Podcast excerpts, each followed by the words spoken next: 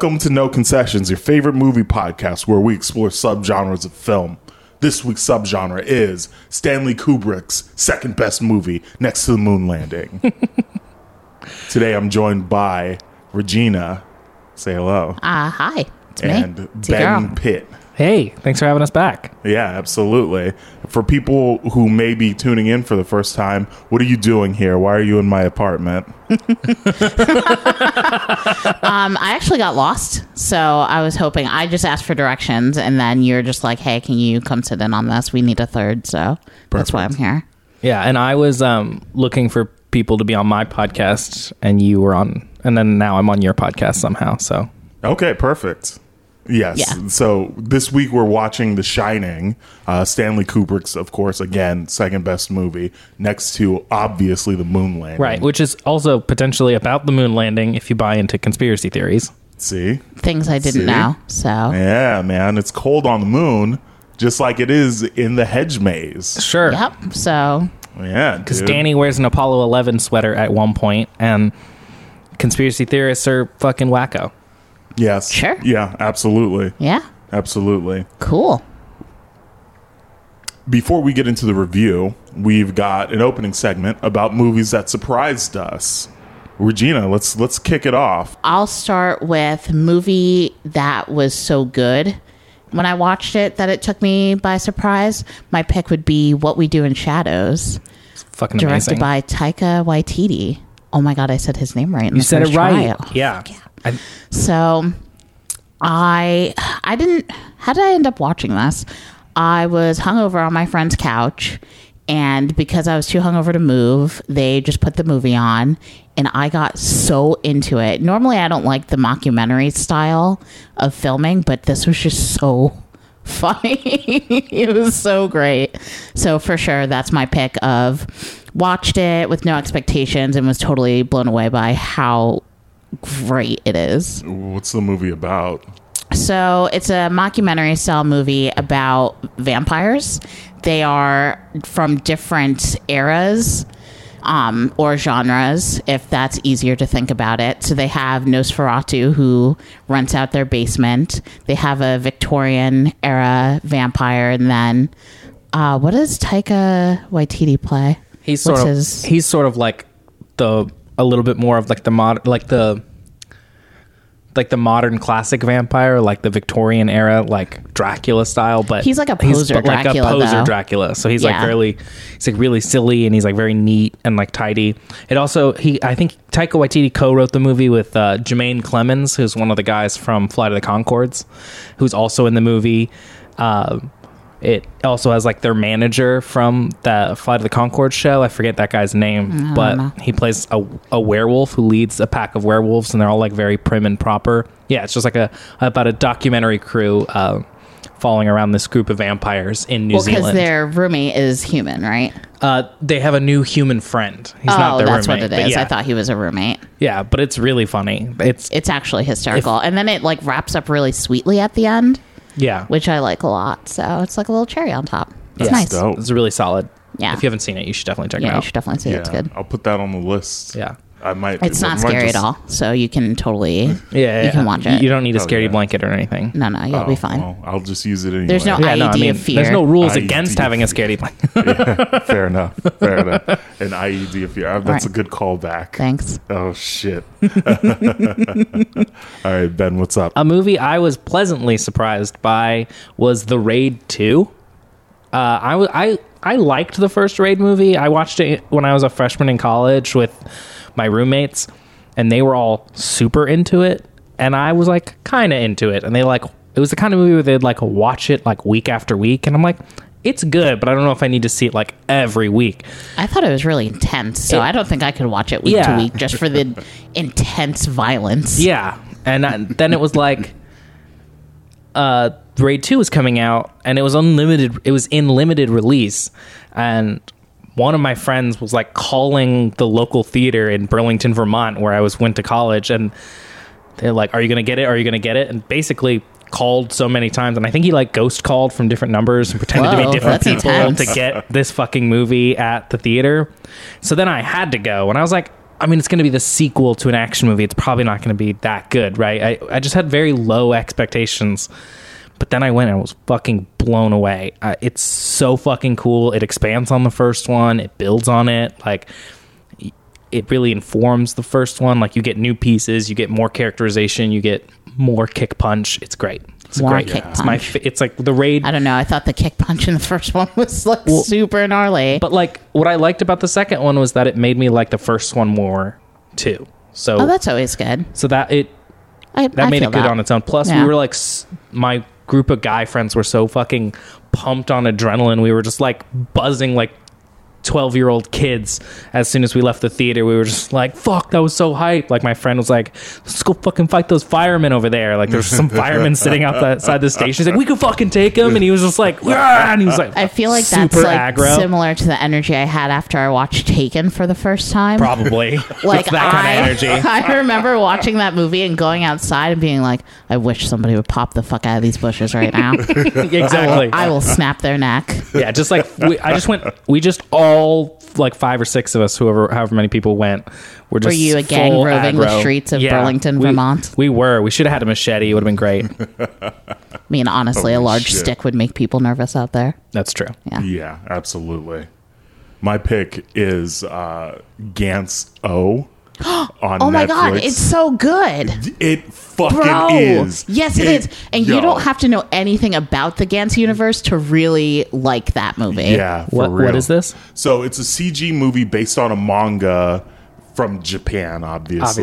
Obviously. Uh, and it's so the, the the story of the manga is effectively you die, but you're not super dead. yeah, you're you just go like to this like weird cybernetic purgatory. Yeah. Okay. So what happens is after you, after you get killed in life, like say you get hit by a car, you're taken to this room and you have to fight aliens, and y- Okay. yeah, It's like an yeah, arcade okay. game style too. So Yeah, it's like you you have have, 60 certain minutes. levels. There's a final boss. Yeah, and if you die during the game, you're dead forever.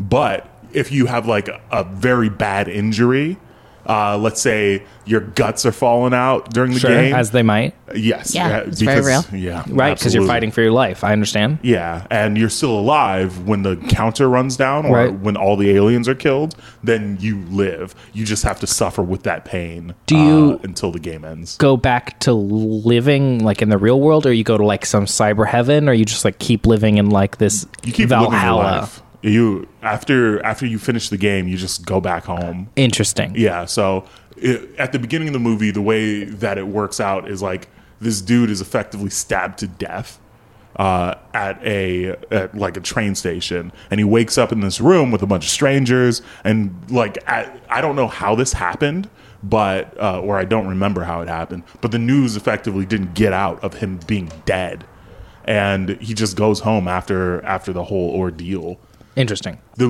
the movie is so ill because It it, it, takes like just a small sliver and it's not even a direct adaptation of what happens in the manga it's just like a sliver of one of the stories Okay. i that's i read the manga because i saw the movie i was like damn this is fucking sick Okay. but it's a self-contained story you don't need to know shit Okay. the dude gets stabbed up in the uh in the train station wakes up in this room has to play this game then there are aliens just running around osaka just eating people Right. and like It's just murdering mayhem. people. Dope. it's fucking crazy I'll check And it out. It's on initially Netflix? yeah, Yeah. it's on netflix Dope. absolutely free the movie looks great it's great looking uh, Is it is it that 2D style or is it that like No, weird 3D it's style? like uh, what they did uh, for Final Fantasy Advent Children. Yeah, it's that full style. CG. okay, Yeah. okay, Full CG. full CG. Oh, But so it's but it's not- not like it's not like those later seasons of Berserk. It's not like yes exactly Okay. exactly I I, don't really- I hate that shit yeah. I mean, Berserk is good enough to like watch it anyway, but it's yeah just like it's, I don't want to have to get past. I don't want to have to watch it like, but have to get past the art style. No, you won't. It's just Cool. it's silky Yeah, no, it's good. smooth. Cool. It looks great. As there tends to be in uh, in anime, uh, depictions of women not great. Right. Uh, definitely uh, a few instances where just women with huge tits. Sure. are- and they ignore the laws of physics. Yeah, yeah, Just yeah. kind of bounce around. If I can segue about um, the Soul Calibur series, it just made me think of a funny, funny uh, anecdote about that about weird people getting gross about uh, gravity defying tits. Apparently, the reason that it took like six years between Soul Calibur 5 and 6 was that the Soul Studio, or whatever the name of the studio is that makes Soul Calibur, got in like this civil war about whether or not they should like make the female characters' breasts more human and realistic or even more huge and batshit. And they were just like at this fucking standstill on whether or not they wanted to objectify women more or less in the next game in the franchise. The worst part is like if they if they had gone like the more objective route or objectifying route, I still would have copped that game, and played the shit out of it. Yeah. Yeah, I would have been wholly problematic. Sure. Yeah, Dead or Al- Dead or Alive had that same Yeah. problem. Yeah. Yeah. where they use like Well, did they? They kind of like built their whole series on that. yeah, yeah, Games aren't even that good. Yeah, they aren't. No, and then they like full, Dead or Alive fully owned it in the end because they started coming out with like the bikini games, didn't they? Or like Yeah, beach beach volleyball, or volleyball. some bullshit. Yeah. Anyway, Gantz O is worth checking out 100%. It's one of my favorite. I still watch it. There are segments of that movie that are so fucking ill that I just play them back. Okay, sick. Yeah. That's Yeah. the best. That's the hallmark of like a something really fucking dope. Yeah, absolutely. Yeah, it's super good. All right, so movie that took me by surprise that I personally felt neutral about, despite all of the hype and controversy. I'm gonna say The Joker. That is also extremely hot take. I hope people are not super angry with you when this episode comes The crowd's out. booing again. If the episode Ooh. comes out, well, Guys, hear her out. Guys, I- guys, Listen, come on. So there was a lot of controversy, which when I watched the movie, I was like, I don't really understand the controversy. I'm not going to get into it because it's politics. But while I appreciated and found that the themes of classism and mental illness and how shittily we treat people in society was thematic and consistent, I still felt like I was waiting for uh, the Joker to be more menacing and more like imposing as time went on. But really, they just kind of built it up and was like, okay, like things are really shitty for this guy. Obviously, you can kind of feel the tension in the city as um uh what is Arthur. no no no uh Bruce's dad Thomas Thomas. Wayne. Thomas Wayne, um, especially as Thomas Wayne starts his political run, which I also liked a lot. And actually, I think it, the whole classism thing would have been stronger if they kind of highlighted that a little more instead of their weird segue into his relationship with Arthur, whether or not it was a valid thing.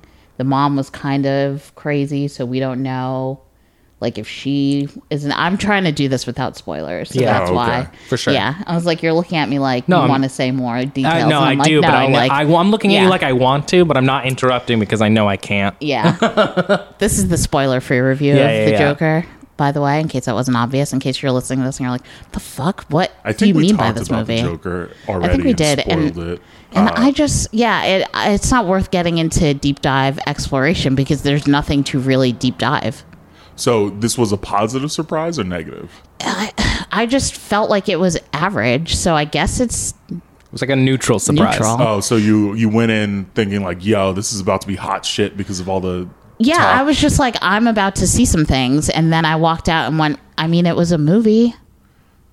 Joaquin Phoenix does a really great job, though. So, shouts to Fair him. That's good shit. Yeah, I took a similar approach. My next one is a movie that I walked in going, okay, I'm I, I'm gonna see something. It's either gonna be good or it's gonna be trash, but I'm I'm interested. And my to my surprise, I found the movie to be the most bland, blah meh movie, and I was surprised at how graham cracker boring Captain Marvel was. Okay, look. Are you a I will- Captain Marvel, Sam? I will not accept graham cracker slander in this Oh, house. fair enough. You know what? Can I? How about what's a what's a good plain cracker? How about like a, Ritz, Ritz, cracker? yes. No, Ritz are, like, not buttery, even not like even a saltine. Ritz. Like you know Yeah, those like saltines. crappy yeah saltine God. like Not they even the the premium white brand, sleeve. like the off-brand Yeah. saltine. Yeah. That's what Captain Marvel was as a movie. Like, I didn't feel any kind of way about Brie Larson's character. She's like, I can't remember myself. I don't have any memories, and so I'm just going to be stone face neutral the whole fucking movie. Like she's not good, even though she is a great actress. Like they, I, I'll keep it spoiler free. Just, but I just thought the whole movie fell. You can spoil it. The movie came out Okay, so this year, February, maybe. I don't know. Uh, I yeah. have no idea. So Jude. Law is like so obviously the villain from the beginning. Do you wish it were Jesse Eisenberg instead? I, I do wish it, yes that would have been a good movie at least it would have been a choice like e- even if people didn't like it this movie just took no risks like and they set it up like oh this is the big bridge between infinity war and endgame like this is a must-see movie between the two Such an accurate way to say it. It took no risks, and that's how I felt about the Joker. It like felt like it was going to be risky hot takes, and it kind of got there, and then backed way off. And I was like, well, then this is why. i still feel like joker at least made more decisions and was more like like there at least people acted in And- the movie. Exactly. Like Captain Marvel, everyone was like, "Oh, we're going to be in a Marvel movie for that Marvel paycheck," but no one was like,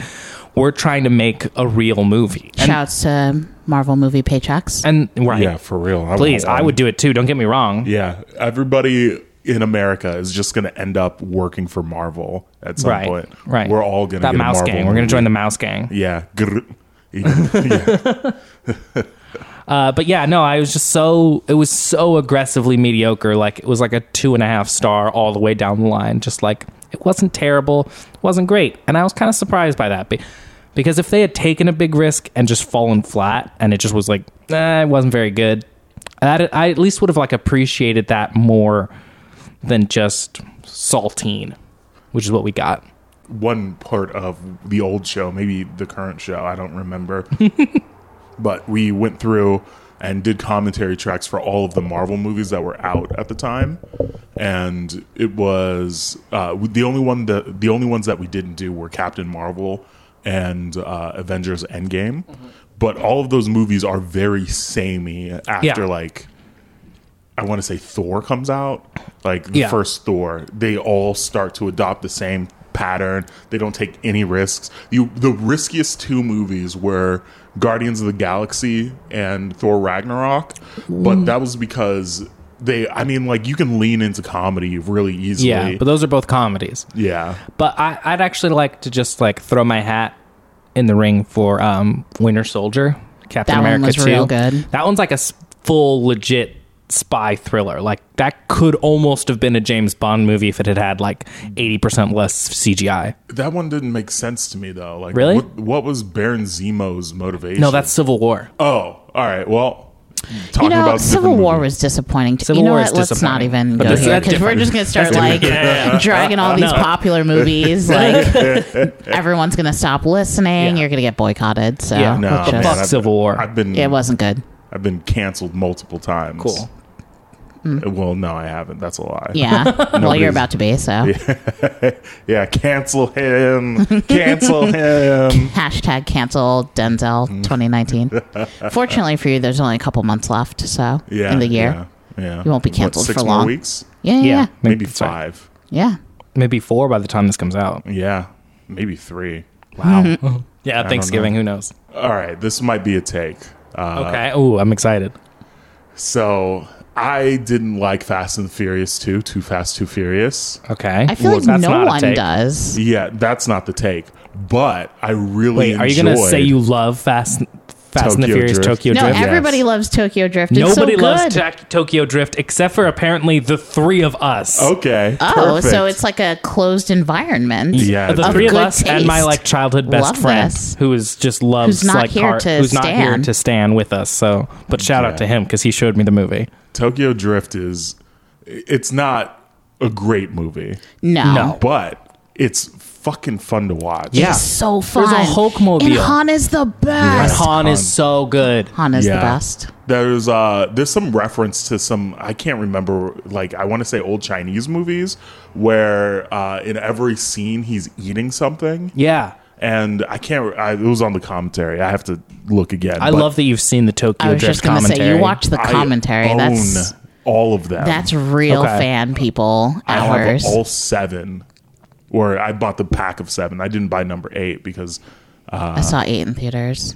Yeah, I did as well. Uh, Fate of the Furious is a great title for the eighth movie, though. yeah, it rhymes with eight. Yeah, Tokyo Drift is a is a fun experience. it's really fun. in theaters it was incredible because like the what you don't get to see at home if you don't have like surround sound set up and like a big ass screen is just how like the rumbling of the cars in your chest Yeah. and like how beautiful all that shit can be like when you're standing out there yeah i've gone to drift events in real life i've been to races in real life and you're stuck in one position and that's why it's always better to watch that stuff on tv Right.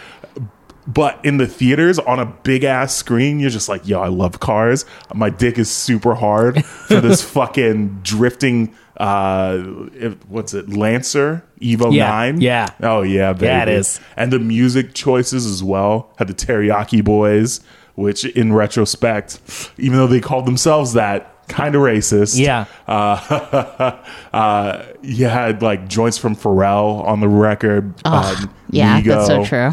and you had little Bow Wow and the Hulkmobile. That was so sick. That yeah, it was that whole movie is just so good. that movie is Yeah. really solid, and Han is really good, and uh, the main guy whose name I can't Lucas remember. Black. Yeah. I- that's either the name of the character or the actor. I'm not sure. I can't tell you, but it could go either Don't way. they call him Bama, Alabama? Because that's Yeah. where he's from. That's his yeah, nickname or that whatever. sounds right. Yeah. I mean, it is a little bit like uh, white messiah y.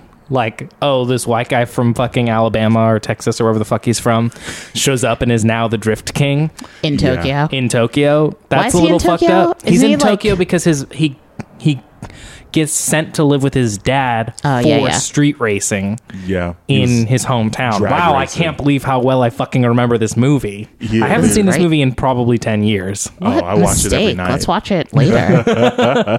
the, he's driving through a neighborhood of uh, model homes that aren't entirely built, and uh, he's racing against some jock from his school, and uh, he's the jock is of course one of the bullies.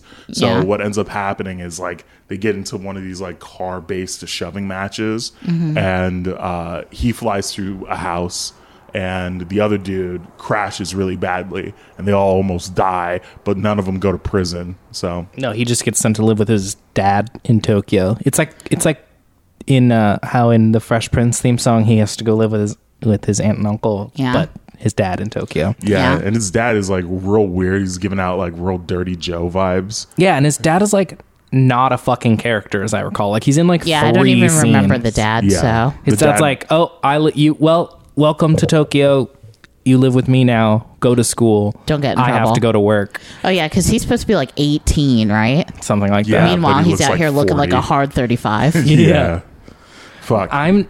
I also just want to shout out to like one of the best like final scene cameos in a movie is the return of Dominic Toretto at the, in the last scene of this movie. I didn't expect that. I No. didn't expect it at all. Me either. I was like, there's no way we're getting fucking Vin Diesel back in these Yeah, movies no. ever. And then I was like, oh, I'm so hyped for for the next Fast and Furious movie. And then Fast and Furious Four is fucking garbage. It's so bad. It's uh, yeah, I stopped. I, you know what? I'm sorry to say to all the Fast and Furious stands, including my girlfriend It's sitting me. right next I'm to me. a Fast and Furious stan. but I stopped watching after four because I'm like, That's a this, mistake. there's nothing in this series left for me. it gets better. No, it gets That's what I've better. been told. It gets I've been better told. after four. And at some You point, gotta, I'm going to you go know? back. At some point, I'll go back and watch him. after five or after four, yeah, It's- it's, it gets way better. Yeah, that's what I've heard. Plus, you get to see Charlize Theron with uh, dreads. That's something I Who don't doesn't want. want to see that? Me, me, me, me. I don't want to see that. Okay, so third movie pick. Uh the theme for this pick is movie that took me by surprise because it was so bad. It was so atrocious. And my pick is A Cure for Wellness, starring Dean DeHaan. I Dane. want Dane Dane DeHaan. Dane DeHaan, not Dean, whatever. What is this? Is this like a psychological thriller? Yeah, so it's a psychological thriller about Dean DeHaan. No, Dane. Nope, Dane. Yeah. Damn. Still Dane. Still Dane. Didn't change. Um, so Dane DeHaan's character is up for a promotion of sorts, and his company is like, or no, he's not up for a promotion. There's something shady going on with the company, and they're like, bro, you gotta go. We're gonna send you to go find the owner or like the pri- like the primary shareholder or whatever it is. And if you find him, we'll promote you. You got to find him and bring him back because there's like some kind of SEC investigation going on. There's some kind of like fraud or something. They never visit this plot point for the rest of the movie. Really? Yeah. so I've never seen this movie. Dane, Dane DeHaan, the Green Goblin. which I was so disappointed because I thought he was going to be awesome in that too. I think he's a good actor, Yeah. but like Shout out to Chronicle, one of the best Yeah. movies. So Dane DeHaan takes a little trip up into this idyllic mountainside Swedish health resort to find the we'll call him company owner. And from there he starts uncovering this insidious plot of um fucked up alchemy in the search for immortality at the expense of the resort goers. Wait, there's like blood magic in this movie? S- sorta. Wait, okay, you're not doing a good job on telling me why it's bad. I'm getting there. Okay, sorry. I'm just very excited because so far I'm fucking in. Right. So, me too, right? Because I'm watching this in theater, so I'm like, okay, like seems seems okay. And then it just makes this hard left where he gets there, he finds the owner, he's uncovering this plot. There's a mysterious manic pixie dream girl where they kind of flirt with the idea of is she real or is she a ghost? It turns out she's real, Obviously, and that the they're always real. They're Right. always real. and that she's the daughter of the owner of the resort who's also the primary like he invented this whole process of immortality and such and he is waiting for her to reach womanhood so that he can mate with her Wait, how old is she? she's like 14 Gross. yeah. So like there's this weird incestual vibe that kicks in three fourths into the movie. You're like, what is this? That's awful. The blood magic, I'm using air quotes, is also super fucking whack. And they spend way too much time being like, it's psychological, is it real? And it's like, yes, it is clearly real. You, unless it's not. I fully expected him to wake up at the end and be like, it was all a dream. Like, it did not communicate this, like, insidious alchemist blood magic plot at all. I actually left the movie 30 minutes sign. before the end. Because I just you know when a movie has like the fall the false ending or like the moment where the protagonist gets their second wind like they get beat down you thought they were going to like come up and win but they don't. And you're like okay like so either the movie ends or like the protagonist gets their second wind and makes a comeback. That doesn't happen in this movie This movie sounds really bad. Like, were you expecting it know. to be? But were you expecting it to be good when you yes went you should watch the trailers we'll watch the trailer later the trailer looks awesome? Okay. When did it come out? i have no idea Okay. Probably sometime between 2015 and now. yeah Yeah. Okay. It's very, it's recent. Yeah. Okay. I don't know also, it's about like two hours. God damn. Relax. So that's the other problem is I sit all the way through this movie and then I'm like, okay, well the protagonist, you know, didn't make it and now he's conceded that he's just going to be absorbed by the resort owner and and I nope, he's back, but not really.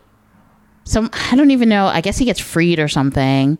I don't know. It This movie bad. is We'll just watch so the trailer and then. I'll never but watch the it. I'll trailers are so good.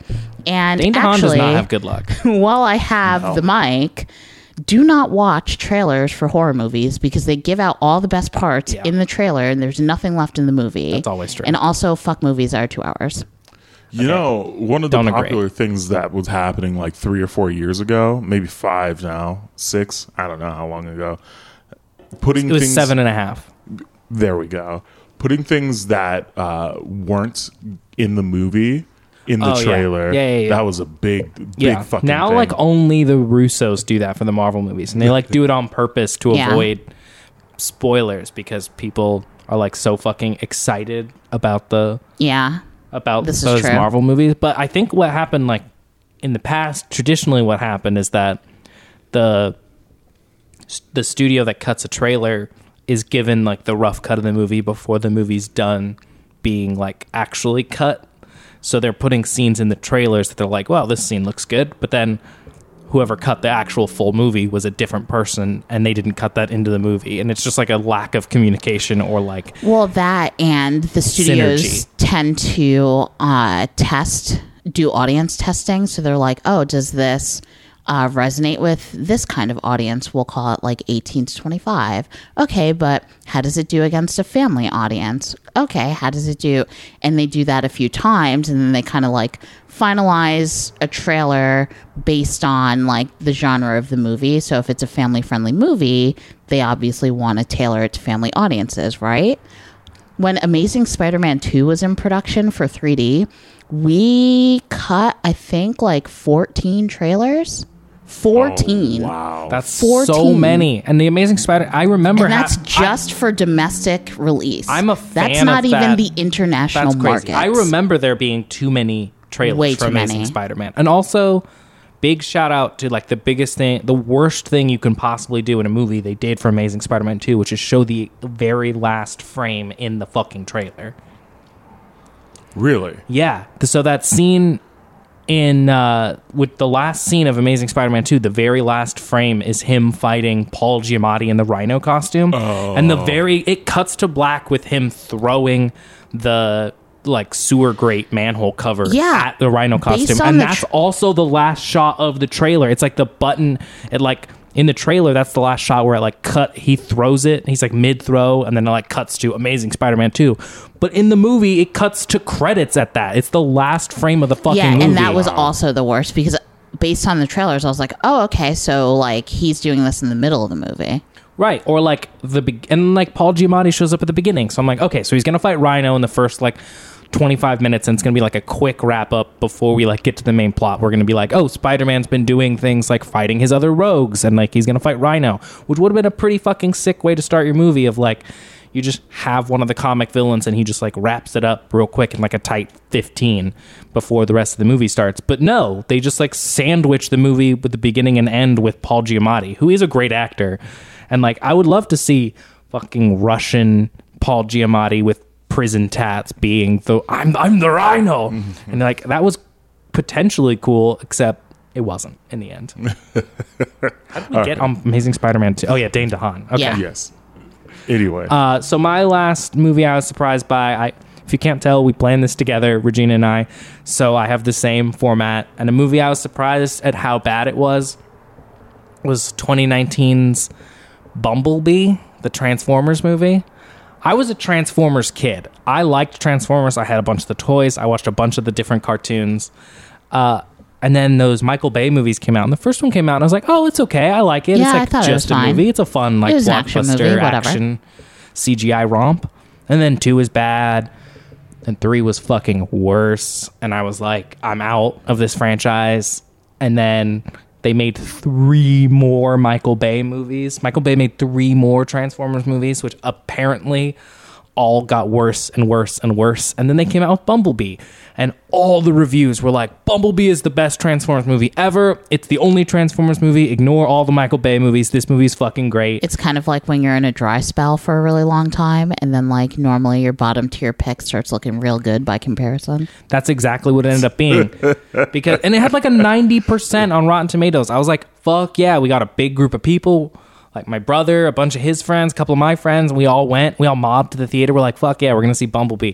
It was Gang, such gang. a hot piece of garbage. I hate that movie. It was so bad. It was not fun. It was not exciting. Like, the first 10 minutes where they're on the Transformer planet Cybertron, I was like, okay, this is sick. This is what I've always wanted. And then he gets to Bumblebee gets to Earth and you like meet Hailee Steinfeld and John Cena. John Cena's character is so horrendous. It's probably because you couldn't see him the whole time. No, he literally shows up to his.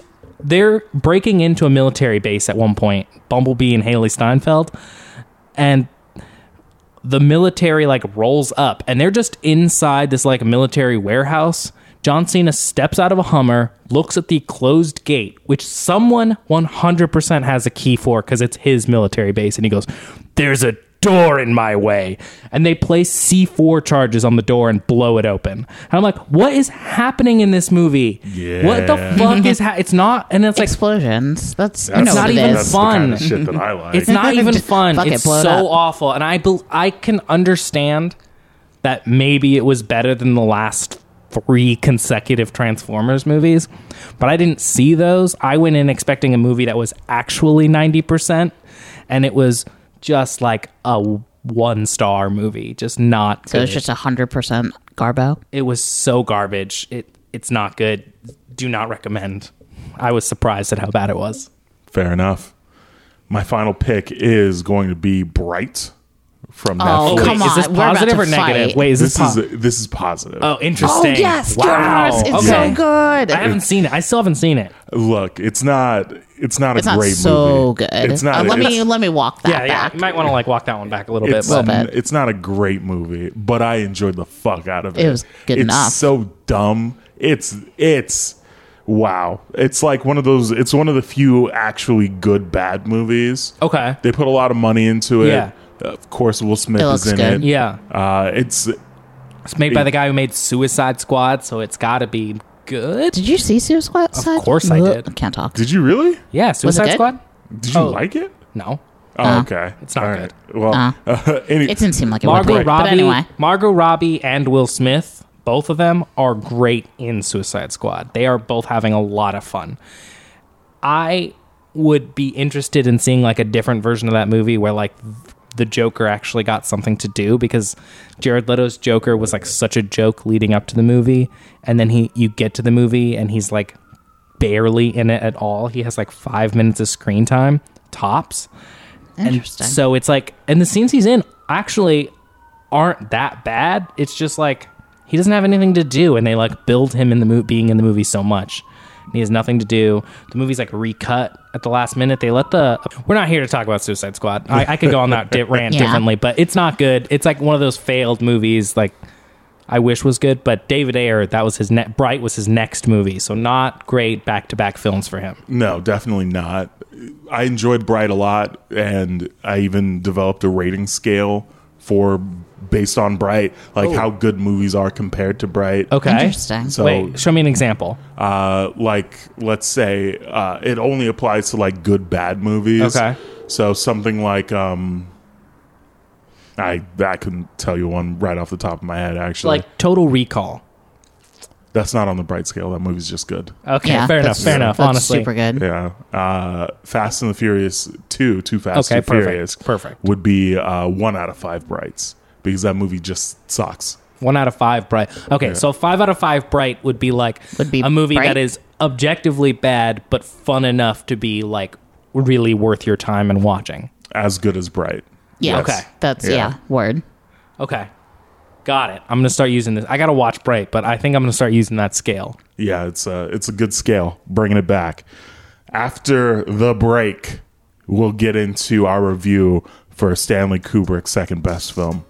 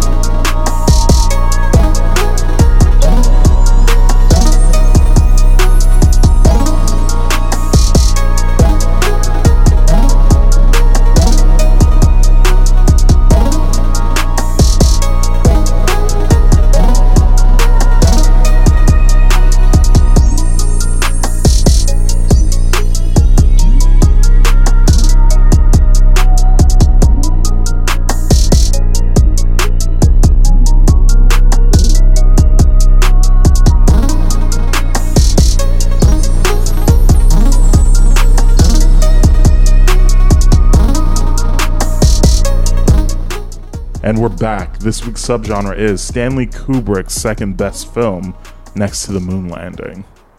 I'm implying that the moon landing was fake. I got that. Yeah. Actually, can you explain it in detail to me? I don't. I don't get Yeah, it. actually. So, one of the conspiracy theories that floats around about the moon landing is that the government hired Stanley Kubrick, one of the best filmmakers around at the time, to come in and fake the moon landing. Yeah. Uh, they like his style, his Yeah. uh, sense of mise en place. Ooh, I love a good. I love a good Mies. God, I love it when my, when your Mies is all on plus, you know. Yeah. Oh, well, yeah. There's the, the the theory is like 2001 was him auditioning to get the moon landing job, and then he did it, and then The Shining is secretly his movie telling, trying to secretly in code tell audiences that he faked the moon landing. Hell yeah. But That's like, hilarious. it definitely isn't it. that, and the moon landing definitely was real, and anyone who thinks it isn't is wrong. so this would be a bad time then. Real bad Okay. on air Maybe later. in front of the live studio audience. I mean, I said we could wait. Yes, yeah.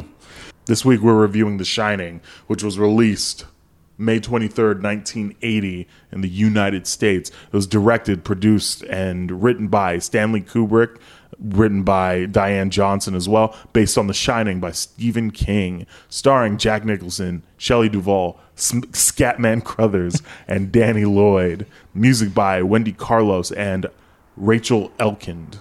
Cinematography by John Alcott. Edited by Ray Lovejoy. Uh, runtime of 146 minutes. Budget 19 million. Box office. That's crazy for a 1980 movie too. Is is that a lot of money? I think so. Okay. Is, Uh, is that a lot? box office was 45.7 million. Yeah, not a huge initial success actually. Lo- It kind of got it. Uh, it got nominated for uh, worst picture and worst actress at the first ever Razzies, which were in 1980. Fun facts. Really? Yep. Yeah. And then it wasn't until after that it really got people started to like really look at it and really Use look their into brains. and use their brains and realize that it's actually really fucking good. It's just there weren't movies made like that. It was really sort of ahead of its time in in the way it's constructed and like the sort of psychological horror, the the slow building, creeping horror. Well, hadn't really existed at that point, and people didn't really get it at first. And it took it took a couple years. Now it's considered a masterpiece, but at the time it was not not received super super well. I would probably say that this movie is not a masterpiece. Not I to would say that disagree with it's, you, but like continue. the thing is, um, it's one of those movies similar enough to, uh, let's say, just as a quick example, The Beatles, where people have seen something good, they take the best things from it and reincorporate it into their own work to make it better or more concise. So you're saying people have taken like the cool things from The Shining, like the best parts of The Shining has been done better in other movies. Yes. Yeah. Okay. And, like But this doesn't is- that make it a masterpiece, right? It lays Yeah. the foundation No. from which you build. Well, I mean, do you consider all of the Migos records to be masterpieces? Just because they I made don't. rapping in triplets popular doesn't mean that it's necessarily masterwork. Mm, But it's more about the content of the work. Right. So if they provided the foundation, let's say, of like SoundCloud mumble rappers, you could say that. Well, no, they literally made rapping in triplets the way that they rap. They revolutionized. Well, that's the wrong word. They made it very popular in rap. Yeah, to I do mean- that very like staccato uh, style. Sure. Yeah. I guess it just comes down to things that are over time and things that are just a trend. Shouts to Migos fans. Migos has been popular for at least five years now. Yeah, I'm not calling them trendy. I mean, I guess, but we don't. yeah, I mean, anyway. over time. Anyway, we're not here to debate we're rap. I, yeah, I can't. I Ben don't would know be hard about- out for that Yeah, I'm- anyway. I just don't have anything interesting to, to say about that conversation. But I think The Shining is legitimately one of the greatest movies ever made. I mean, it looks gorgeous. The characters are really interesting, really well acted. I mean, I think the biggest ne- negative I could have about the movie is just that Jack Nicholson is straight up an asshole from like frame one instead of like in the book. He's it's sort of him descending into madness. He's sort of already an asshole at the start of the movie, and like if I were to have a negative, it would just be that. But I don't even know if it's a negative. It's just It one just of the is. biggest differences from the book. So this movie strikes me. Tell me if I'm wrong. I haven't read the book, but it strikes me as Stanley Kubrick taking the general outline of the book and like incorporating it into the movie, not necessarily diving into uh, the more spooky parts of uh, of the book, where I'm sure there's like a lot of paranormal shit that's talked about Uh-huh. and explained in the book. Whereas in this movie, it just like, oh, yo, you got The Shining too, kid. I see you. I see you. Yeah. the book is definitely very different. Stephen King, famously not a fan of Stanley Kubrick's movie or Stanley Kubrick as a person. Stephen King was offered the the to be allowed to write the screenplay, and he went on set to uh, meet with Kubrick, and apparently just thought Kubrick was like such a vile, awful, terrible person that he refused to work with him, and then also hated the movie when it came out. Doesn't like the movie. I, I would be willing to guess uh, that relationship fell apart when Stanley Kubrick openly bragged about faking the moon landing. Probably. Probably. he, I, I always remember I saw an interview with Stephen King where he told a story of meeting Stanley Kubrick. And he said Kubrick was would chain smoke and he'd smoke the cigarette all the way down to the filter. And then he'd tear the paper off the the filter and then roll the cotton ball, which was like all yellow and like caked with tar, and he'd roll it into a tiny little ball, and then he'd take out an Altoids tin from his pocket and put the little rolled cotton ball in the Altoids tin, where with a bun with like all the rest of his So he probably had like a like weird. I'm not a, a clinician, but that sounds very OCD. Yeah, he definitely had some weird OCD. Stanley Kubrick, famously an asshole, particularly to Shelley Duvall on set. Apparently, in order to get her to act as like scared and horrified and like she's living with a monster like Jack Torrance, he just treated her like straight hot garbage and like verbally berated her. That he would make everyone do like 15, 20, 30, 40, 100 takes on certain scenes just to get the most wild and crazy reactions out of people. I mean, there's cr- there's like those scenes where where Jack Nicholson's character is just like speaking really slowly and pronouncing words really f- weird and fucked up. The reason that, that that he's pronouncing them is just Jack Nicholson's like, I don't know what the fuck you want, Stanley Kubrick. We've done a hundred takes of this scene. I don't know. I don't have a fucking another way to say this. I don't think you should be mean to people on set if you're the director. No, I don't think you should shouldn't. mistreat people. You should not verbally berate anyone. But the movie is really fucking good. Yeah. So atmospheric. It's so such an interesting character study about the whole Torrance family. I'm I'm equally invested in all three of those characters. In all three of the Torrance family. I don't. It's it's not. I'm not going to say that I dislike this movie because that's not the case. I just think that this movie is like, it's a very specific kind of movie. It's uh, it's more arts than it is product. Uh, just based on like how it's shot, uh, the lighting, the artsy. colors, uh, and even most of the scenes, like the dialogue between the characters, for the most part, serves only to move the plot forward. There's not like any shooting the shit. Uh, the- or there's very few scenes of people just kind of like having a conversation for the sake of having a conversation, which is good. Though I would, it's like so, uh, the dialogue is so deliberately set up to move the plot forward. Like the doctor coming over to their house at the beginning, talking to Mrs. Torrance, and it's used to set up. Oh, Danny's dad uh, picked him up too harshly and moved his arm out of the socket. Shelley Duvall's awkward politeness as she's telling the story to the psychiatrist, where she's like got that like really pained smile, where she's like, "Don't think I'm a crazy person. Don't think my husband's insane. This was an accident." But like the the way it's so human and so realistic. Like I every time I see that scene in particular, I feel like I'm actually just like looking through the window at this conversation playing out. It just feels so real and so like Shelley Duvall is so good in this movie, and she got a Razzie for this movie after having to be fucking shit on by Stanley Kubrick, and I feel so bad because I fucking love her in this movie. Yeah, she's fantastic. All the acting is pretty good in this movie. I mean, the my biggest problem with this movie as a whole is the length. Um, See, and this is where I'm going to politely disagree with you because, as I said last time, every movie should be 90 minutes or three hours. This movie's two and a half hours, and if they wanted to put like 30 more minutes of just like slow, dry No. snow shots, like the fucking Hateful Eight, I'd have been here for it.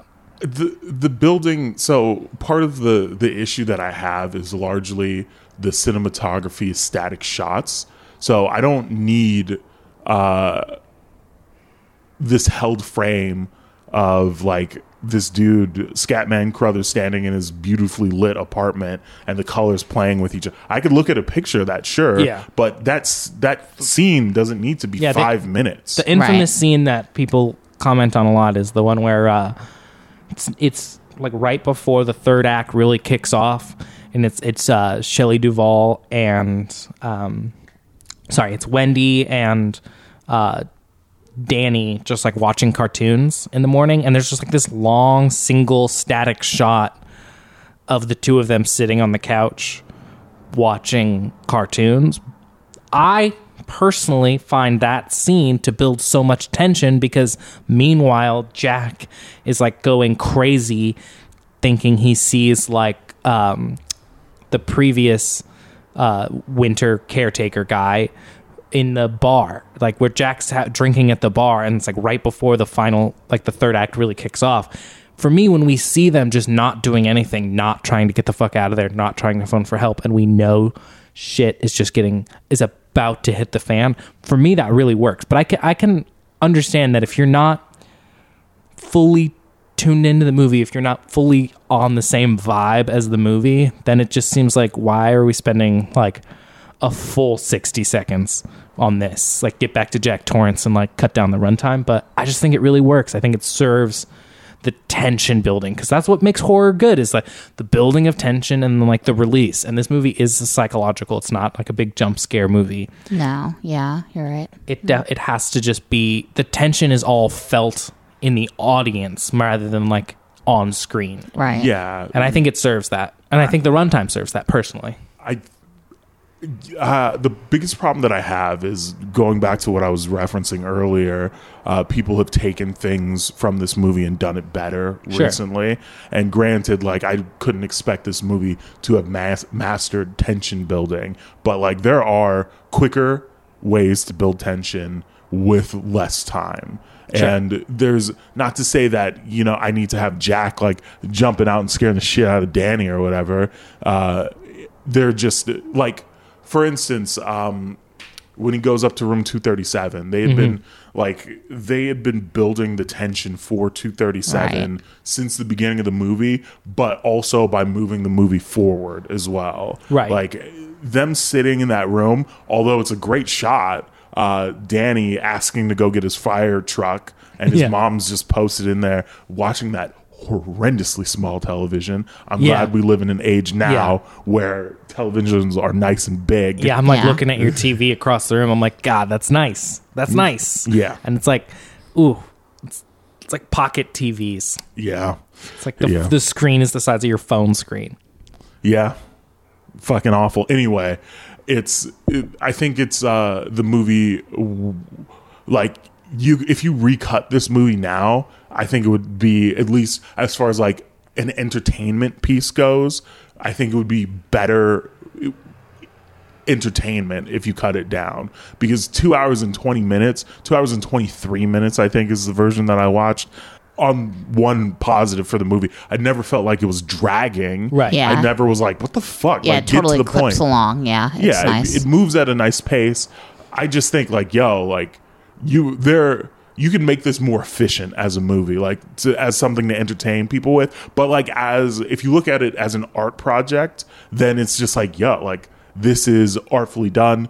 There's a lot of really great stuff in here. The actors uh are just incidental. They don't even need to be here. It could just be shots of this uh chateau and this maze. Right. it it's it does a lot of like really good stuff aside from the act because I think honestly I think the plot and uh, the actors are just incidental. They don't they're there but they don't need to be because the story I'm sure the story is like way more entertaining in the book. I didn't really get anything from the story. Okay, this dude goes nuts and he wants to kill his wife and Well, kid. like, and like one of the things that they talk touch on in the book, which just for full clarity, I haven't I only read half the book. I was at a cabin in the woods reading it, and then I didn't finish it before we left on like a family vacation before we left, and then I we left and I tried continuing reading it, and I just wasn't in that atmosphere. It just like wasn't as good anymore. So I put it down. I got to go back and finish it at some point, but I know a lot about the book, and I, I'm a big Stephen King fan. Um, and one of the things that they talk about is the reason that they want the Torrance family to stay. The reason that the ghosts at the Overlook sort of possess uh, Jack is that they want Danny to stay there forever. There's not the the, the, the subplot that Jack has always been the caretaker is not in the book at all, and the Overlook, the ghosts of the Overlook, want Danny to be sort of among them. They want him to become one of them because he's so powerful in The Shining and the shining is like such a valuable tool. They sort of like feed off of it. It's like it's like this big cosmic power that they want to they want to become part of them because they will become more powerful if danny becomes among them. Okay, so that's just like uh well, that's that sounds like to me when you explain that that sounds like the plot of Doctor Sleep. So okay I, we haven't seen dr sleep yet we've been meaning to go I've only seen the trailer, Right. but I assume just based on watching this movie, Danny as an adult finds a young girl who has the shining, Right. and then there's this cult that's trying to take the girl. Uh, that's or Yeah. paranormal activity. i'm really excited about seeing dr sleep i'm, I'm sad that it hasn't been doing great at the box office Well, so that's that's part of the problem, at least with The Shining itself, and even advertising itself as a sequel to The Shining, because The Shining is not, at least the movie is not the prequel to Doctor Sleep. no for sure It's but it's even the book is like that It's a different movie completely. It's what it is. It's just like kind of um ruminating on like what it would be like if your husband went crazy in this Right. fucking hotel. I couldn't imagine agreeing to do that to stay there for five months alone Yeah. with small televisions and no internet. sure sure sure sure it, would be, it would be bad, but like as a writer, I could I could see being like, oh my god, I'm gonna get I'm gonna write a whole fucking Well, that's novel. also what Jack Torrance thought. No, No, I like how that turned out. I know. I would be Jack Torrance. I would fu- I would make this fucking mistake. I so that's that's that's funny because he's like, yeah, finally I'll be alone, and that's like an immediate red flag to me. Yeah. because I'd listen, well, not listen, but I paid attention to a lot of entrepreneur talk in my time, and like, yo, if only I had this one thing, I'd be successful. It's like, bitch, if you aren't at home working, then that that's your problem. You're not Yeah. doing Yeah. the work. Yeah. You're not gonna get more work done. It's not as if Danny's all in your ass all the time, like, yo, Right. dad, let's go play. And your wife's like, yo, or as he calls her, the sperm bank. Oh God, my god, that so was the fucking worst. I was so like, oof. And also, I gotta, I gotta add, like, Scatman Crothers uh, being in the movie just so they could call him the N word and then have him killed later was just like, Yeah, I was pretty annoyed by that because they set him up to explain like the ability of The Shining, and they really like deep dive into he has this ability, so does Danny. Okay, so they share a common bond. Oh, Danny's in danger. I'm gonna go like check it out. To then just womp flat done. Yeah, and I it's think- like, well, I think that guy serves to explain The Shining a lot more in the book, and like the idea of Danny reaching out to um, I forget the guy's name, but Scatman Crothers. Scatman Cro- Danny reaching out to Scatman Crother. Dick Holloman. Dick Hallorann. Yeah. Dick Yeah, yeah, Hallorann. yeah. Thank you. Um, r- Danny reaching out to Dick Hallorann is like a big like, okay, good. This is how they're gonna get out of there. Like this is how they're gonna get free.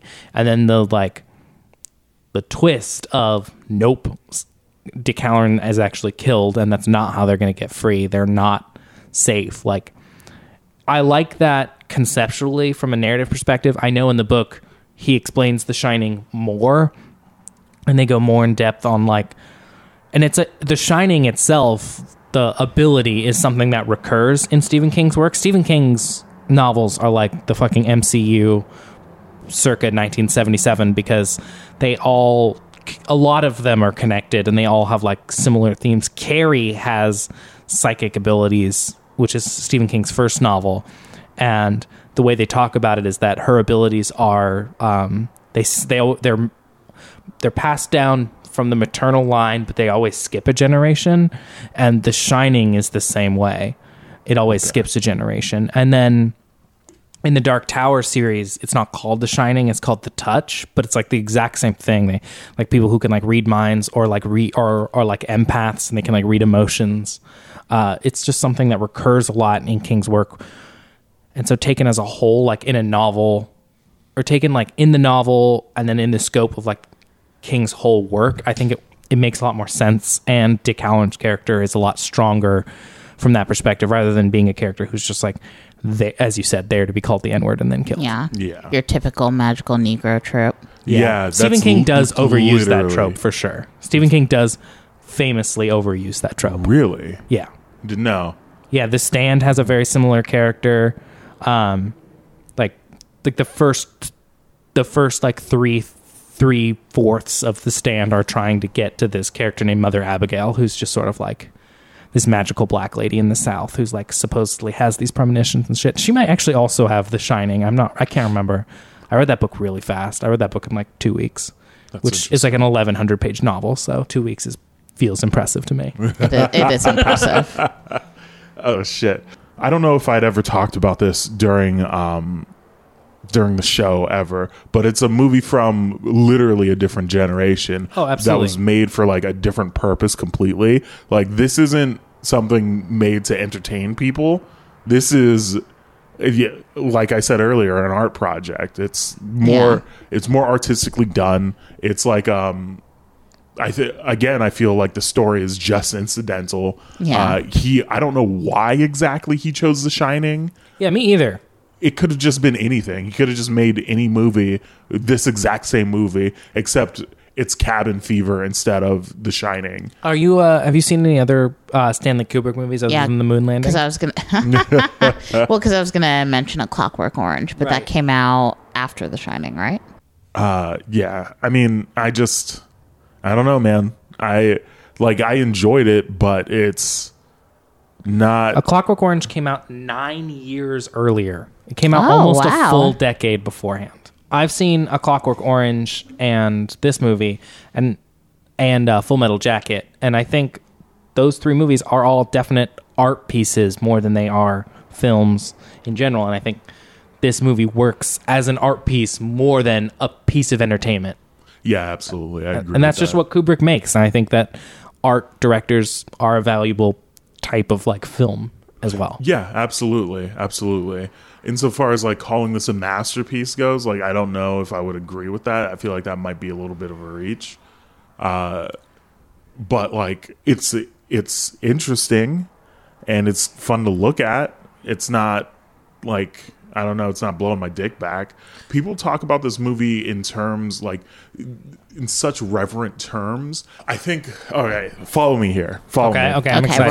we're I'm on this journey with you. Take me on this trip. I there's something that I'm gonna start calling perpetual hype, where at one point Good somebody term. said, "Thank you." Somebody said like, "Yo, this movie is fucking great," and that's just carried on, and nobody's like stopped to consider like, Maybe it's just okay. yeah, maybe it's all right. I don't know about great, and like that's how I feel about the entire Beatles catalog. The Beatles suck. That's a spicy hot take. I mean, I just shrugged because I feel that way about the Joker. So I have a, I have a friend of mine, a teacher friend of mine, uh, posited that the Beatles suck because John Lennon and Paul McCartney would definitely lose in a cage fight against Sid Vicious from the Sex Pistols, and that's now how I judge all music. Is would they win in a like would the lead uh, would the front that should person be your win movie in a rating in- system. yeah, that's pretty good. Instead good. of using Bright, just would this survive in a cage match against my favorite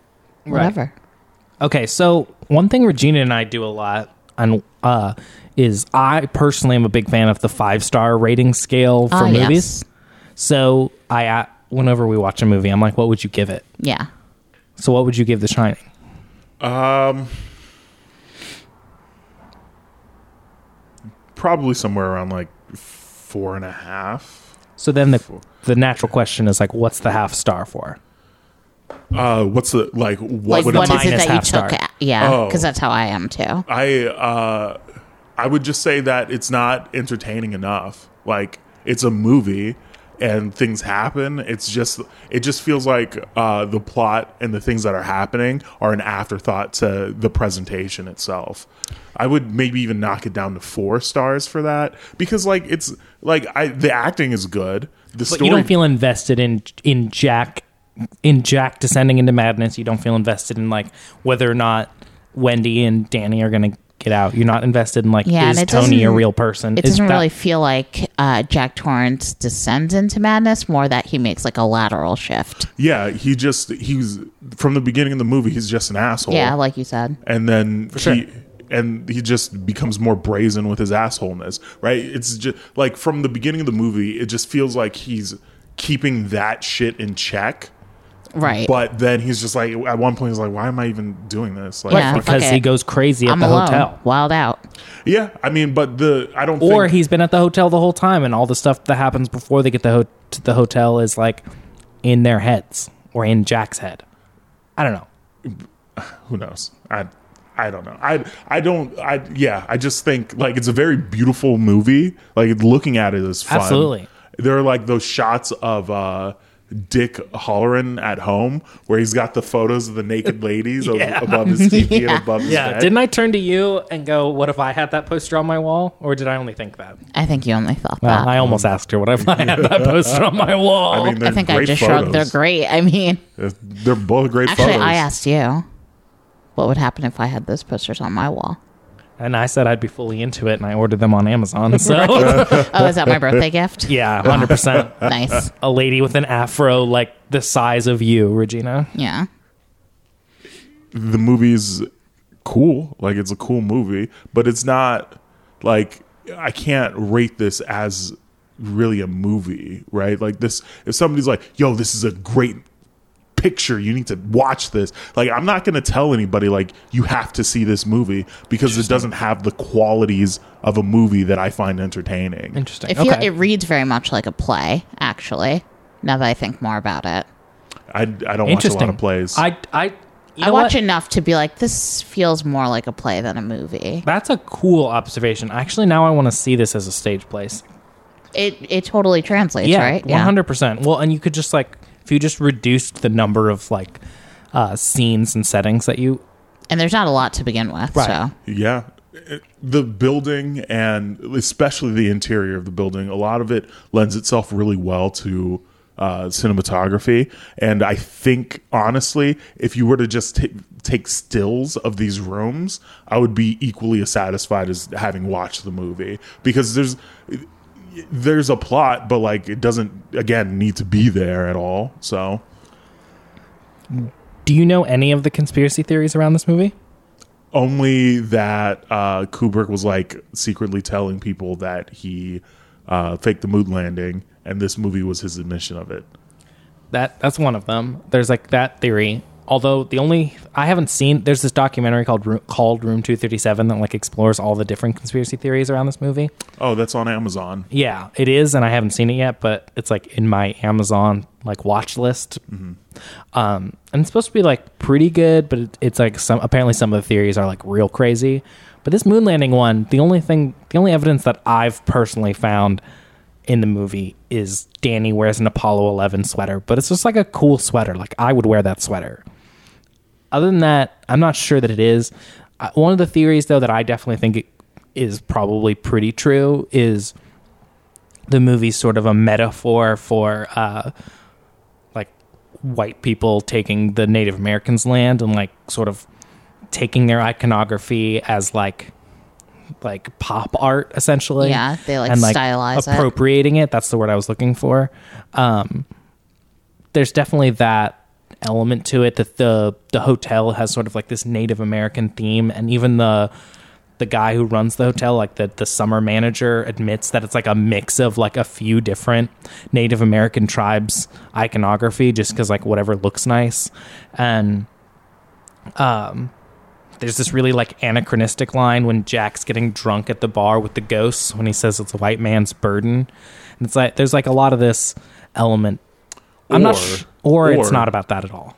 Here's a here's a secondary theory. Maybe Stanley Kubrick's not a good writer. I mean, maybe I don't know. I like I I I, I, would, would- like keep that opinion maybe to yourself. But I like honestly, like I would find that more likely than uh than him Than like, these things having any kind of meaning. Yeah, Yeah. Like I don't know, man. Yeah, it feels very inserted. Like it's like, oh, by the way, this is an Indian burial ground. Teehee. Like, just like every horror Okay, movie. cool. Wasn't the house in Poltergeist built on top of an Indian Maybe, burial I don't ground? haven't fucking probably. There was It could I- be. That was like one. Of, What that about was a common Amityville? trope. I also haven't seen Amityville. Oh, well. Yeah. so, what are your star ratings? Um, I think I'm also going to give it a four because it is a very technically well made movie visually. Uh, the story, I mean, it's not an original story, it's, you know, an adaptation that I liked. And then to support the point, Jack Torrance doesn't descend into madness, he just kind of makes a shift or natural evolution into madness.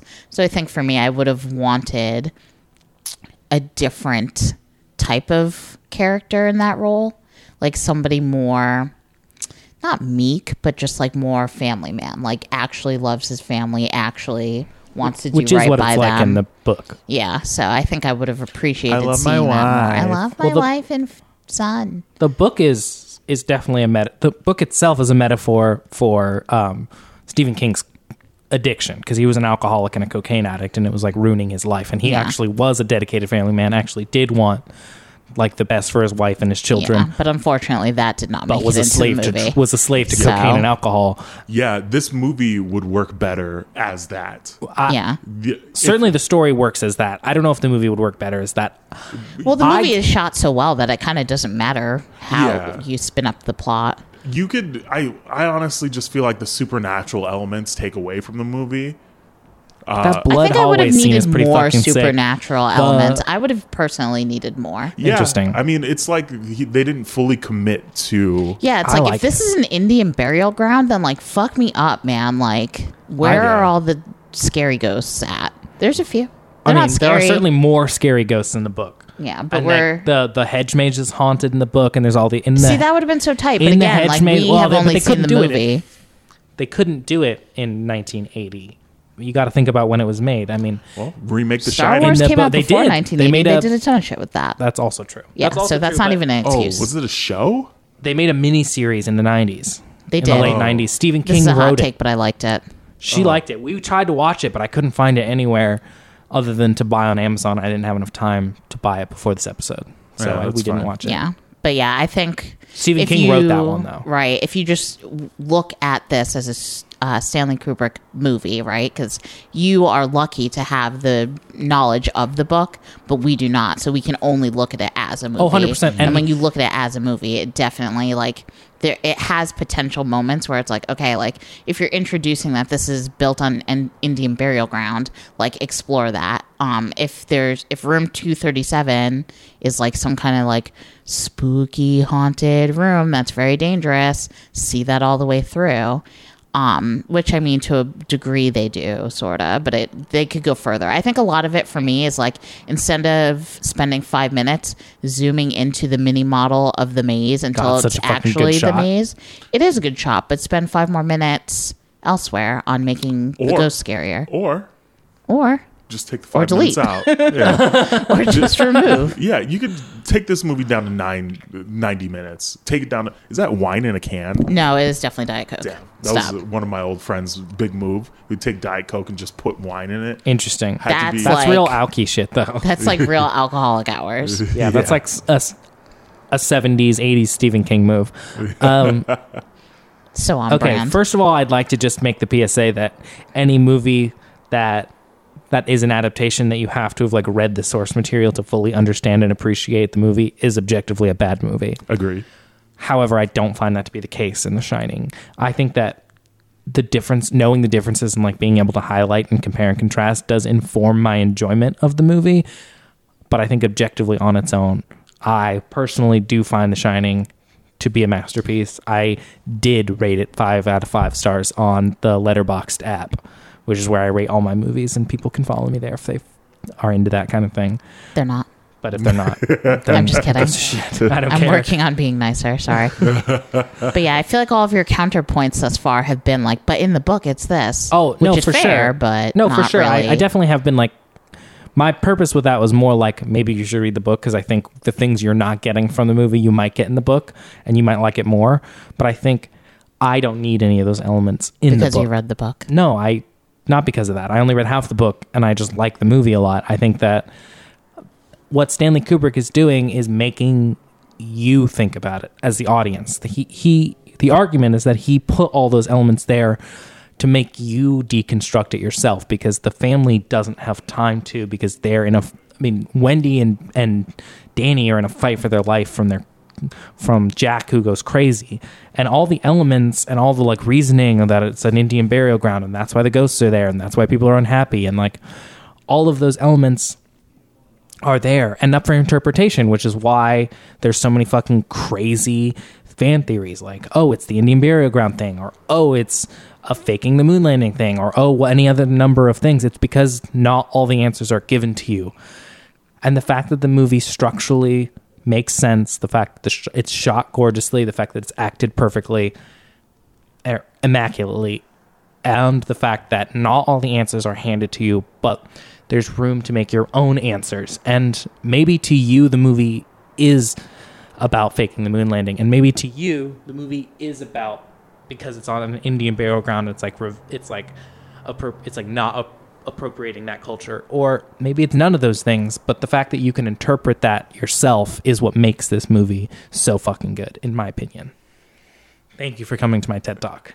I mean, like, I don't, I don't want to pretend like I don't like this movie because I, it's like I enjoyed it watching it the one time, but it's, yeah, I mean, open to interpretation, at least to me, is not always a positive. I guess my whole thing is like, if you have something to say, fucking say it. Otherwise, uh, you, me interpreting things to make it have more meaning or less meaning than it does isn't helpful to like i have other things to do with my time is effectively what i'm getting at. But anyway uh, when we get back we'll be uh, doing our titular segment no concessions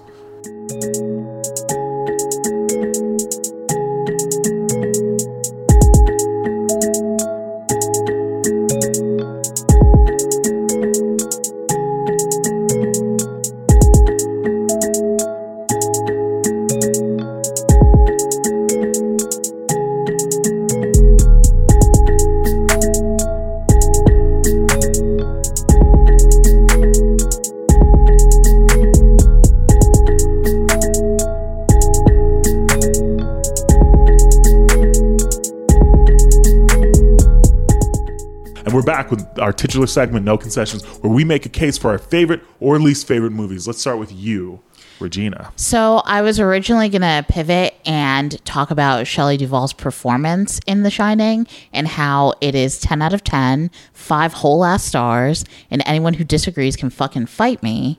But I think we explored that at length in the review, so I'm just going to move on. And my no concessions pick for actually really solid movie is Star Trek: The Original Motion Picture.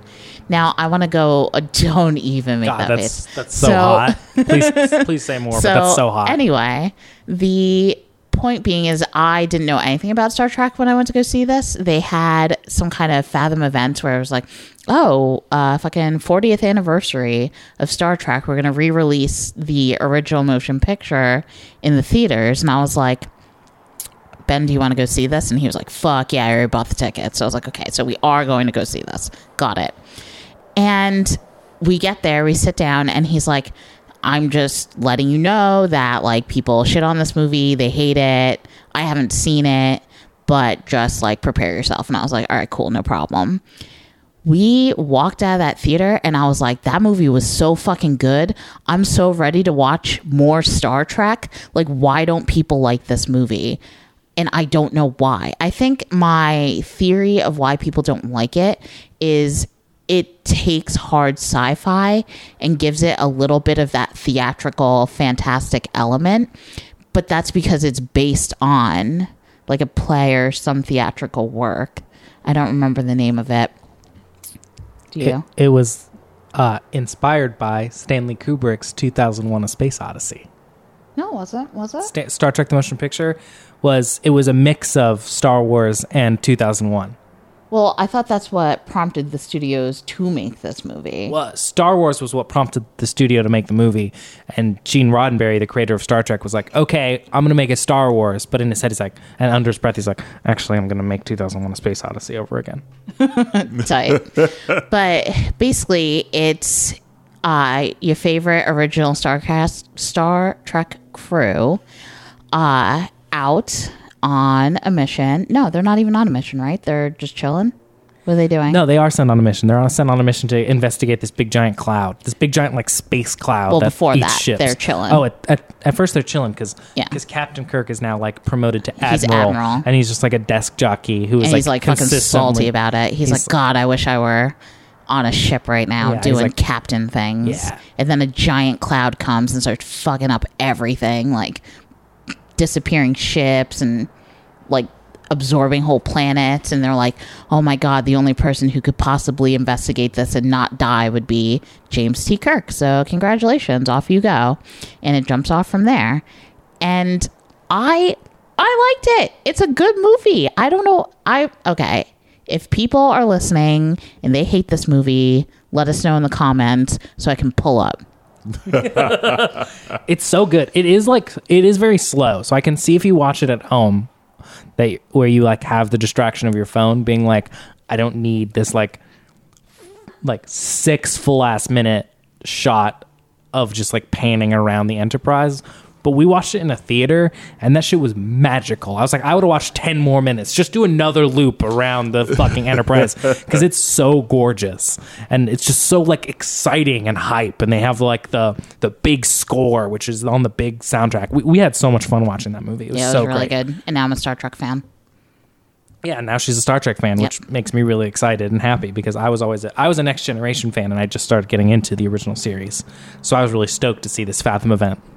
And then when she went, I was like, "Fuck yeah!" I'm so excited. And then we both dope. loved it. Yeah. Congrats. Thanks. All right, here's my my no concession, the spiciest of hot takes because I'm gonna I'm about to come at you with my least favorite movie of all time, which is fan favorite Christmas film, A Christmas Story. Is that the one where you'll shoot your eye out? Yeah. Yeah. Yeah, fuck that movie. That movie is thank you so All much. right. Thank you so much. I fucking hate that movie. It is the most garbage piece of shit, joyless, least funny movie I've ever seen. I've seen it 3 times because I really fucking tried. I watched it once when I was a little kid cuz everyone told me it was great. And I got it in like the five dollar movie bin at Target. And I was like, I'm gonna watch it because everyone tells me this is a great. Shout out to Target. Target's great. Target, we love you. Please sponsor the show. See, the audience is cheering. Target, yay! Absolutely. Uh, But then I hated the movie. It was like not funny. I stone face. I was like little like eight year old me just stone faced this movie. Not funny. And then like two years later, we watched it in. I was like in middle school, and it was like a, the last day of like before winter break, and the teacher was like, "Fuck it, we're watching my favorite Christmas movie, A Christmas Story." And I was like, Yeah. "Ugh." Also known as the best Christmas Yikes. movie. Just A no. Christmas story. I was like, yikes. I didn't like it last time. Maybe, you know, it's been a couple years now. Maybe I'm older. Maybe I'll get it now. Nope. Stone faced it once again. And like people would laugh. People, we'd get to scenes and I'd be like looking around the room, like, what are you laughing at? This isn't funny. The funny scenes It's because not they have a sense of humor. And then I took a film class in college and we watched the movie. And it was between watching that and um, Requiem for a Dream. That's the one where, like, if you'll build What? it, they'll come, right? I Wait, don't know. so your teacher is between watching either of those? It was the last movie of the What? semester, and she's like, "We're either gonna watch this or this." And I, it was between Christmas Story and Requiem for a Dream, and it was a class vote. And I was like, "Wait, is it?" And I asked the exact same question you did, which was, "Wait, is that the movie you'll shoot your eye out?" And she's like, "Yeah." And I'm like, in front of this fucking college class, I was like, "I fucking hate that movie. Please, let's not watch that." But I got outvoted. exactly because the And we class watched- was like, it- "What's the big hubbub? We got to find out." right, exactly. Apparently, I think I oversold my like antagonism towards this movie Right. Everyone was like, "Oh, we're watching this now." right. and you we watched swung it. the vote. And for the third time in my life, I stone faced this movie because it's not funny. It's, It's not so good. cute. It's not cute. It's, It's not so nostalgic. cute. It's It it's annoying cute and funny. Not, No, it it's annoying. not. It's like joyless. He, everyone is is so mean to this kid. What? Okay. It's not good. I hate this movie. good. It makes me physically unhappy when he gets the watch leg it. lamp, That's it's not Italian funny either. fragile. What? That's not funny. Yes, it is. That's not funny. Yes, it is. I- and the mom's quiet horror at having this fucking gross leg lamp displayed in her beautiful home. There's, Love it. I literally cracked a smile one time, and it's when at the credits. the little brother. No, it's when the little That's brother good. is. That's funny though. That is funny. Just acknowledge that. That's sunk in. I was just like so zeroed in So on my wrapped in- hatred to the, this Right. film. No, I cracked one smile when Ralphie's little brother is hiding underneath the uh, the sink, and the mom knows he's hiding under there just because like that's what he always does when he's upset. Clearly, and she like brings him a glass of milk and knocks on the cupboard, and he's like, "Are you gonna come?" And she's like, "Are you gonna come out?" And his response is just, "Dad's gonna kill Ralphie," because and 'Cause that he- was yeah. the only time I even mildly cracked a smile. And other than that, not funny, not heartwarming, not nostalgic, not good. My no concession is fuck a Christmas story. Okay. I mean, my It works. favorite, I mean, besides a lot of that movie. So, first of all, let me give context. I hate Christmas. Just, I hate Christmas. And It's I my love least Christmas. favorite holiday. So, the fact that this is Ben's no concession pick is just hysterical because he loves Christmas and I hate Christmas, but I love this movie and he hates it. But I think what I especially love about this movie, I mean, the you'll shoot your eye out part is like kind of whack, but when he- the mom is asking Ralphie where he heard that word from, and he like throws his friend under the bus. So she calls the friend's mom, and you hear her just like screaming at this kid and stuff. What? It is so Not funny. funny. Yes, it is funny. Not funny. I haven't The- seen it in years. It's not good. Don't. I mean, first of all, is it like, is it a masterpiece? No, it's just a cute, fun Christmas movie. It's just not cute. or fun. It's, It's annoying and not funny. It's annoying and actively not It fun. is only annoying because they play it like every three hours. On ABC Family during the That's week annoying. of I'm- Christmas, I can't air it back to back for seven yup. days straight. And you know who's there watching it back to back for seven days straight? Your girl. I love that movie. I would actively like whatever. What's the like? What's the most expensive? Go to eBay and what's the most expensive copy of that movie, and I will pay that amount of money to never see that movie again. Okay. Well, we'll find it. I'm sure there's some collector's edition VHS. I'm sorry if this is like anyone's favorite Christmas movie. If It like doesn't this is matter. their I- I childhood, feel but like- like you had a sad childhood. I'm sorry. Okay. wow. Say it with your chest. Yeah. You think this podcast is canceled? Woo. So, I uh my pick this week is Formula 51, starring Samuel L. Jackson. Anybody ever heard? No, No, I I've never even heard heard, of of it. it. but I'm really excited. Okay, so Formula 51. Uh, God, this movie starts out with Samuel L. Jackson having just graduated from Berkeley in the 1970s, and he's smoking weed, driving down the freeway with his diploma next to him. Even though we know diplomas don't come that fast, Right. And they get sent Yeah. to the mail six months later, Right. Unless if it was different in the 70s. He's Also, driving they down- mean nothing. Yes, yes. He he got his diploma or his degree in uh, chemistry. He's driving down the road smoking weed. Gets pulled over by a cop. The cop smokes a little bit of weed, and Samuel Jackson's like, "Oh, cool," and he's like. Oh, it's actually weed. You're going to prison. So he goes to prison for like 20 years or Wow. some like absurd amount of time. When was this movie made? uh, early 2000s, I want to say. Oh, so that's like post the war on drugs. Yes, yeah. Uh, he comes out of prison and he immediately uh, starts selling drugs. Um, he's a chemist, so he creates a super drug. It's like super ecstasy, and it looks like Sounds lit. Yeah, dude, they look like sweet tarts. Nice. They Yeah, probably dude. were. Yeah, they took all the blue ones out. Movie magic. Yeah. Uh, so he, it, Eddie Izzard is this crime boss. Okay, good pick. Good pick. Is it Eddie Izzard? No, it's Meatloaf. I think. Oh my God, I'm Just fully on board. I am so on board with this. Don't remember who exactly. It doesn't It's- matter. This But is it's one of those two guys. And Perfect.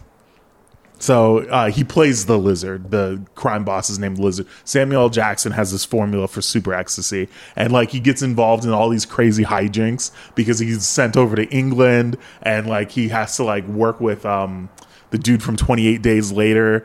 Uh, Cillian Murphy. no, Twenty Eight Weeks Later. Then Uh, have no Jeremy clue. Renner. No, never mind. Okay. Probably the wrong movie. Anyway, uh, he, they, he meets soccer hooligans. He meets skinheads. Nice, nice. Uh, he cooks up this Less super nice, ecstasy. Uh, he it's it's a fun romp. It's a fun movie. He gets uh he buys a castle at the end of the movie. It's Sounds sick. yeah, dude. It's Is a it like fucking What? is it like What? a thriller? no, No, it's, it's, just like a, it's an a comedy. action movie. Yeah, it's, Oh, a, it's, it's a like comedy. an action comedy. Okay, Yeah, it's sweet. It's fucking rad. I'm gonna dude. watch this. Yeah, we should Yeah. watch. Is it on um, a streaming service? No, I just ha- I own the DVD. Nice. Can I borrow it? Yeah, if you want. Yeah. yeah. Hell yeah. Uh, yeah, that's my pick. Formula 51. Everybody go watch it. It's better than the Christmas story. Probably. It has to be. Objectively. That's the worst movie of all time. All right, Yeah. fall back. Yeah. All right. Uh, thanks for joining me this week, Regina and Ben. Yeah, thanks for Uh, having Do us. you want to plug anything while you're here? You can follow me on Instagram and Twitter at BHPit. And you can also follow my upcoming video podcast. I got the plug wrong last week because I'm special. Um, it's called Big Choice Video. And you can follow us on Twitter at Big Choice Video. Um, we're trying to get the whole first season in the can before we start airing the episodes, but we've got most of the episodes done. So stay tuned for that and check Twitter for updates. Uh, thanks. Perfect. We'll uh, see you some other time. Yeah, thanks again for having us. Yeah. Bye. Bye. Bye.